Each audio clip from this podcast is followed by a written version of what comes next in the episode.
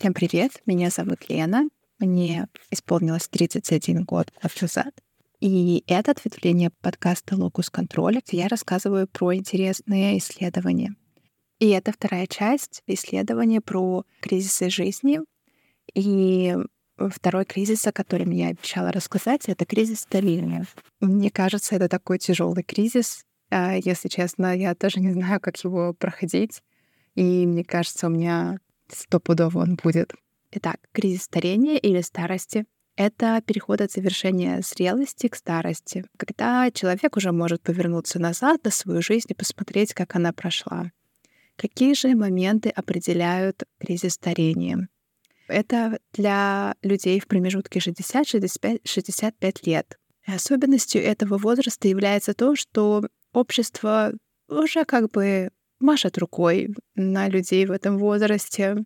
Они думают, ну, они старенькие уже, то есть не налагает ни на каких задач или обязательств, или не ждут от них решения. И из-за этого активность и умственные способности пожилого человека, они перестают быть востребованными, и человек, ну, чувствует, что уже, ну, не нужен никому. Очень важный момент то, что человек теперь должен в самом себе искать ресурсы для того, чтобы быть полезным для общества, потому что общество никаких требований больше не выдвигает к пожилым людям.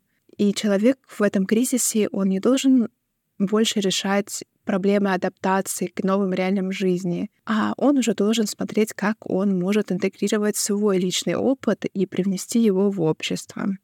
Очень часто люди в этом кризисе остаются наедине с собой, они отчуждаются от реальности и углубляются в свою внутреннюю реальность. Еще раз автор подчеркивает, что люди сами должны решить, будут ли они меняться, как-то открываться, адаптироваться, взаимодействовать с другими людьми. То есть это как-то фокус переходит больше, э, больше внутрь. Другой чертой этого кризиса является то, что человек перестает что-то доказывать окружающим, ему уже не нужны никакие подтверждения внешние общественные свои ценности, он перестает сравнивать свои достижения с другими, он становится более автономным от социальной оценки, и ничего извне уже не может быть побуждающим его к действию. Опять э, автор еще раз подчеркивает, что очень сильный должен сместиться локус во внутренний контроль, потому что теперь от человека от которого общество ничего уже больше не требует, он должен сам понять и сам делать, и сам выбирать, принимать решения какие-то или нет, вести ли какую-то активность или нет, потому что очень легко в таком положении, когда больше общества ничего от тебя не требует, очень легко закрываться.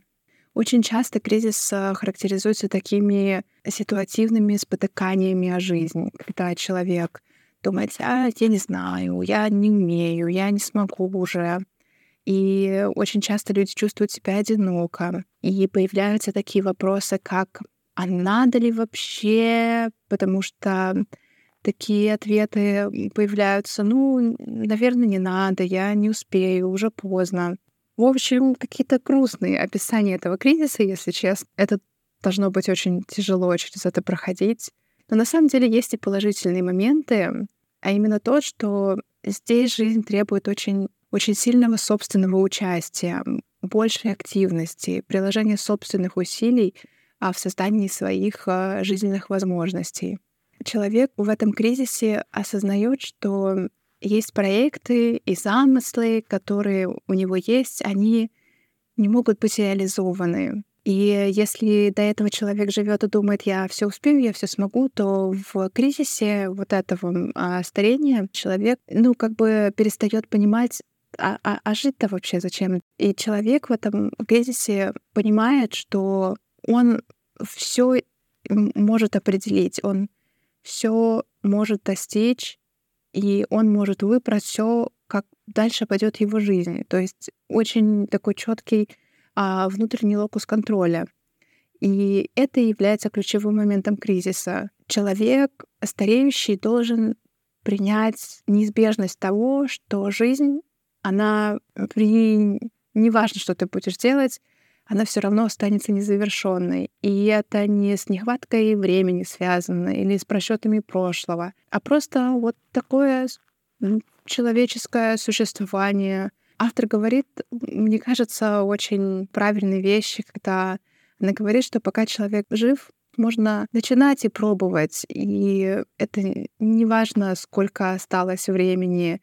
Это, наоборот, придает такую своеобразную смелость, когда какой-то такой жизненный импульс, и уже человек не, не такой осторожный, потому что уже нечего терять.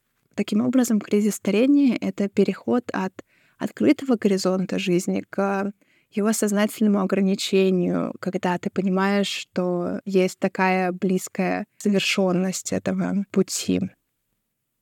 И в заключение автор говорит, что вот молодость можно соотнести с экзистенциональной готовностью и мужеством стать эм, в плане того, что человек что захочет, то и сможет. А взрослость с готовностью и мужеством быть и жить так, как стало, или измениться и стать снова — а последующий возраст с готовностью и мужеством понять и принять, почему человек сделал именно то, что он сделал. И на этом все. Я желаю вам хорошей недели и всем пока-пока.